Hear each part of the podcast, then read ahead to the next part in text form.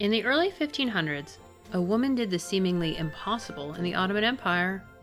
She officially married the Sultan and became the unofficial queen.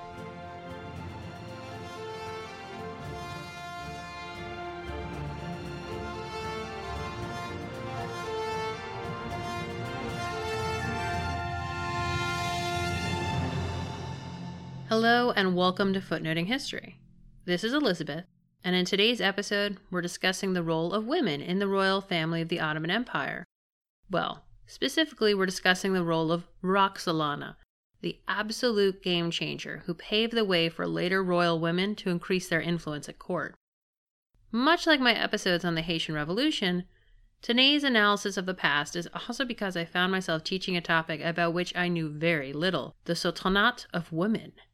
And as one does, I decided to find out more. I was very lucky to discover Leslie Peirce's work, Empress of the East, on Suleiman the Magnificent's wife.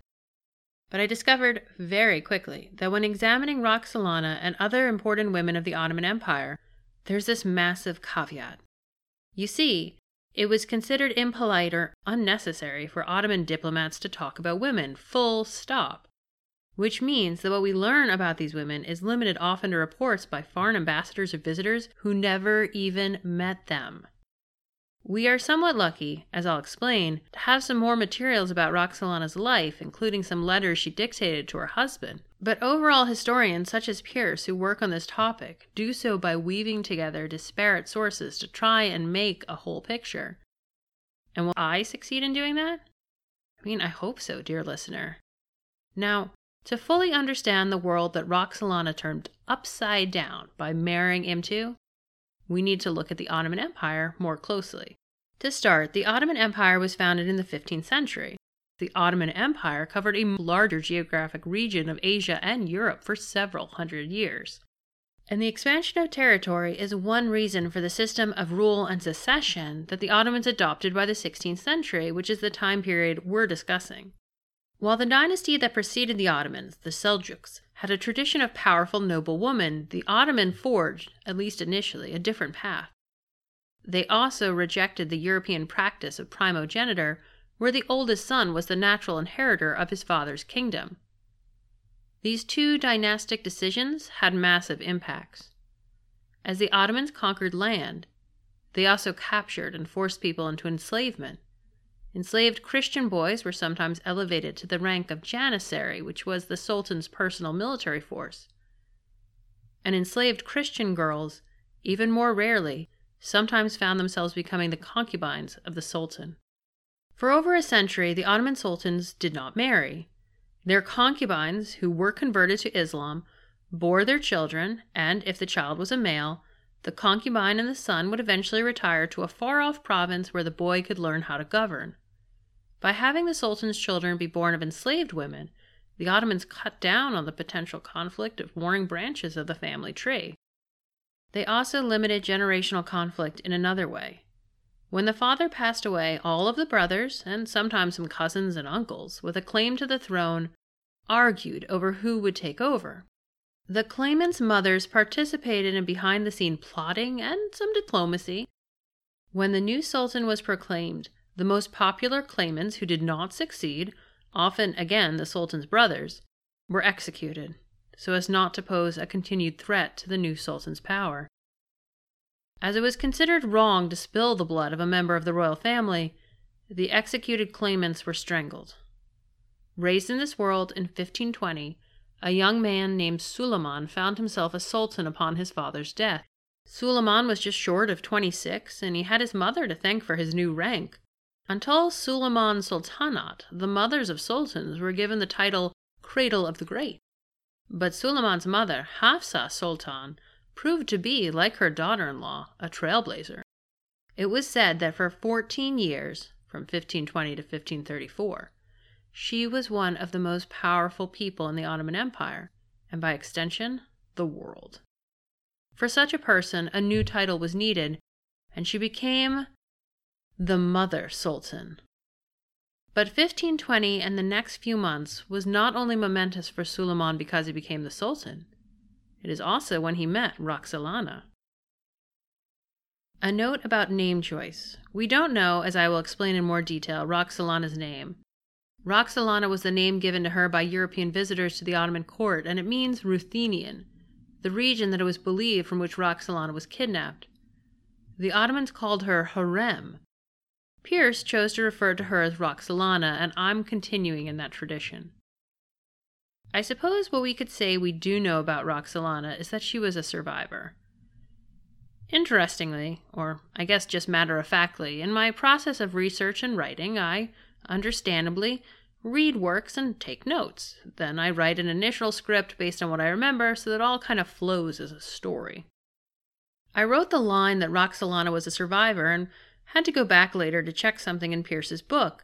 And then I realized that she too had a line where she said that directly and succinctly. She literally said Roxolana was a survivor.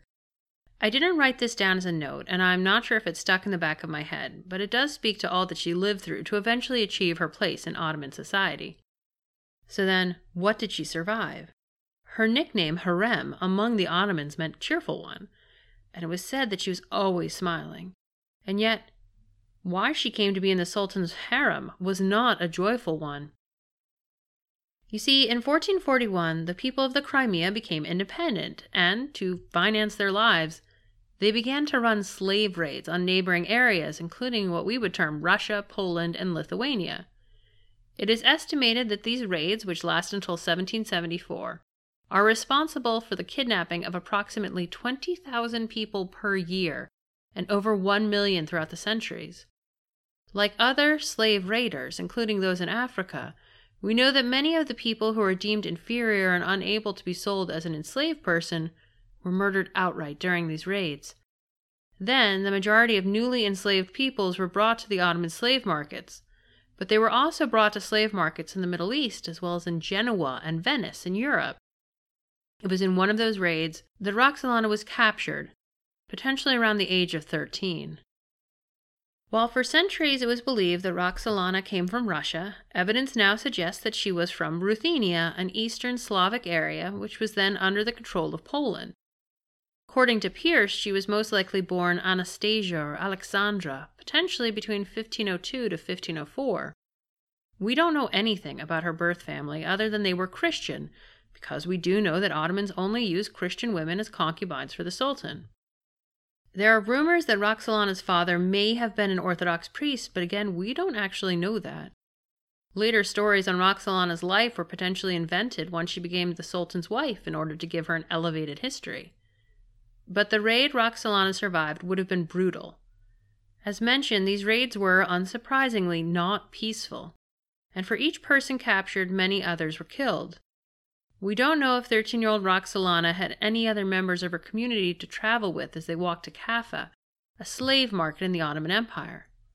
Peirce argues that 13 seems to be an understandable age because it would make Roxolana old enough to survive. There's that word again, even if she had no one who knew her. The walk to Kaffa was awful. Witnesses who watched the newly enslaved walk by recorded in letters and journals that they didn't know how any of the kidnapped people survived as their treatment was notoriously bad. It was violent, they were chained, they were underfed. Depending on from where Roxolana was kidnapped, there is some belief, as mentioned above, that she was 13 and it happened in the year 1516.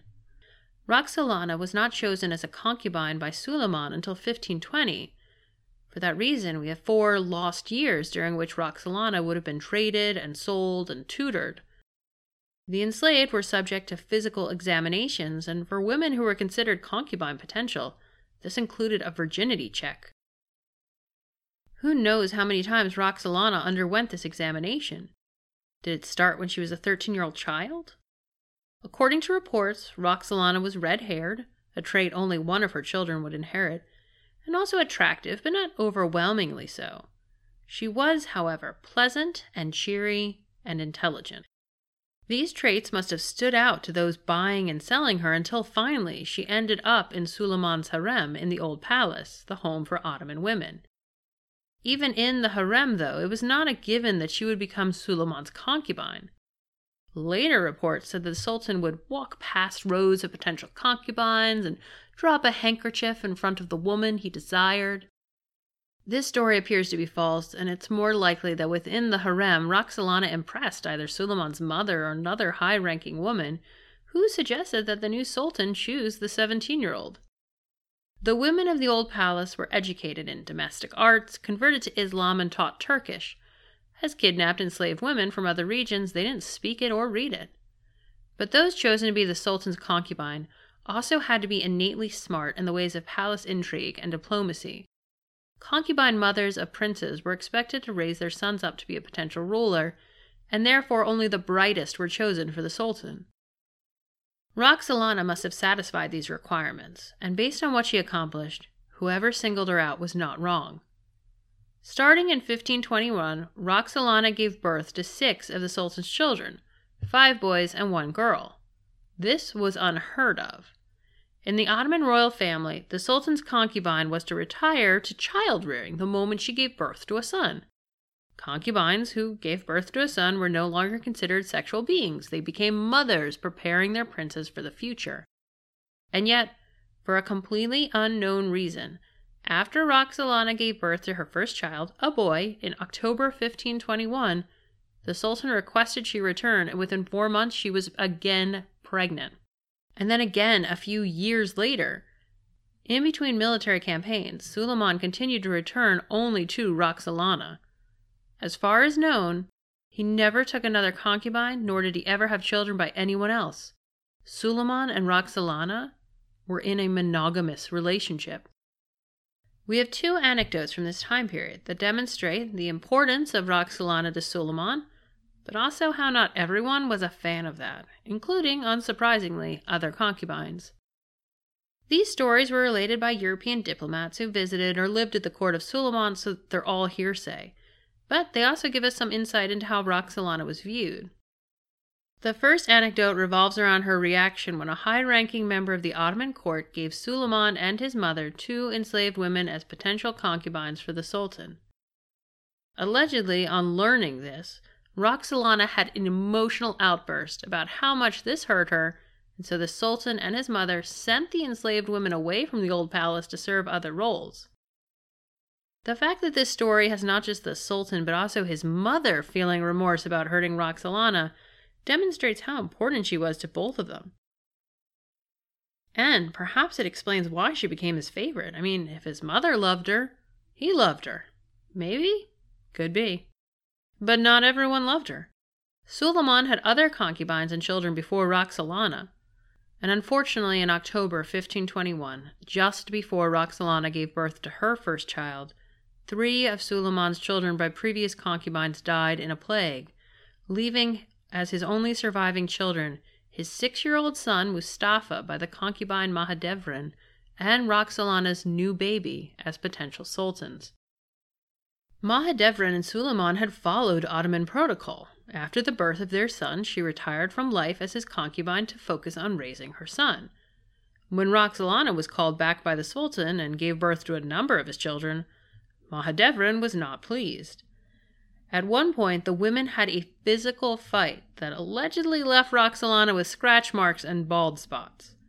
A few days later, the Sultan sent word that he wanted Roxolana to, you know, come visit him, and she sent back a message that it would be an insult for him if she arrived in her current state. Suleiman learned then what had happened, brought both women to him, and chastised Mahidevran for her actions. What contemporaries took from these stories was that Roxolana was definitely Suleiman's favorite, but that she was also capable of using his love for her to manipulate him through emotional displays. We don't hear much of Roxolana, though, until 1534 when she and Suleiman, get this, got married. Early in 1534, Suleiman's mother passed away, and within two months, Suleiman had married Roxolana, an act that no Ottoman sultan had engaged in for nearly 100 years. And eventually, Suleiman installed Roxolana in the new palace, heretofore the residence of men and only where concubines visited, not resided. Roxolana was the first royal woman to live in the new palace. Another tradition was also changed at this point. While all of the Sultan concubines were enslaved women, two rules had been created for them. First, if a concubine gave birth to a prince, she could not be sold or sent away during the child's upbringing. Then, When the Sultan passed away, she was to be given her freedom. Side note granting freedom was not unheard of in the Ottoman Empire. In fact, there was a rule that enslaved people were to be freed after seven years, and while not everyone adhered to this mandate strictly, it is one of the reasons why the slave trade was so ubiquitous in the empire. Okay, but back to Roxolana. Before hers and Suleiman's marriage, she was granted her freedom. Therefore, after the wedding, she was the queen in everything but an official title, mainly because the Ottoman did not have an official title for queen. Suleiman and Roxolana did not publicly celebrate their wedding for two years, and that was because Suleiman went away on a military campaign. But when he did return and they did celebrate, quite magnificently, European diplomats were taken aback. And it was at this point that people in Istanbul began to refer to Roxolana as a witch. For those of us who study early modern European history, believing that a queen has bewitched the king isn't a shock. It was, after all, one of the accusations against Anne Boleyn by Henry VIII right before he had her executed. But although people in the streets, according to these same European diplomats, began to refer to Roxolana negatively, Suleiman seemingly never wavered in his love for her. If anything, I'm reminded of Tsar Nicholas leaving his wife in charge when he went to the front during World War I. Even though most likely completely untrue reports were sent to him that Alexandra was having an affair with Rasputin, Nicholas did not believe them and instead continued to trust her to lead the government in his stead. Which brings us to another point about Suleiman and Roxolana's relationship, namely, her influence in political matters. It was believed by many that Roxolana was attempting to influence the Sultan in a way that favored her sons. And I mean, let's face it, is that really that shocking that she would do it? It was Ottoman tradition, as mentioned, that upon a sultan's death, and once the new sultan was chosen, his brothers and other male relatives seen as competition were killed. As the mother of three young men believed to be capable of leading, her fourth son suffered ill health and was not seen as a possible contender. And she was also the stepmother of the Sultan's oldest son, Mustafa. Roxolana knew, as did every prince's mother, that the lives of her children were not safe. While Roxolana's letters to Suleiman echo much of the language and love and wailing at separation that were to be expected, there are also instances where she seems to be supporting her son's positions. One of the most notorious rumors about Roxolana was that she was responsible for the murder of Mustafa, Suleiman's oldest son, and the favorite of the Janissaries, that elite military force that responded personally to the Sultan. However, it seems that these rumors were nothing more than that. But again, is it really that surprising or shocking if she did it? After all, only one can rule after her husband's death. But Suleiman and other members of the Ottoman court were not the only ones she wrote to. Letters containing well wishes and pieces of embroidery were received by the Polish king from Roxolana, which has furthered more modern ideas that Roxolana was Polish. And for all of the negative rumors and feelings surrounding Roxolana, she did leave behind a number of philanthropic gifts, from buildings to charities, including mosques and schools, a women's hospital, and a soup kitchen that fed up to 500 people a day. Roxolana's death in 1558, when she was in her mid 50s, was unexpected, but not actually sudden. She had been in chronic ill health for years, and it was said that Suleiman aged overnight after she passed, though he did live a while longer.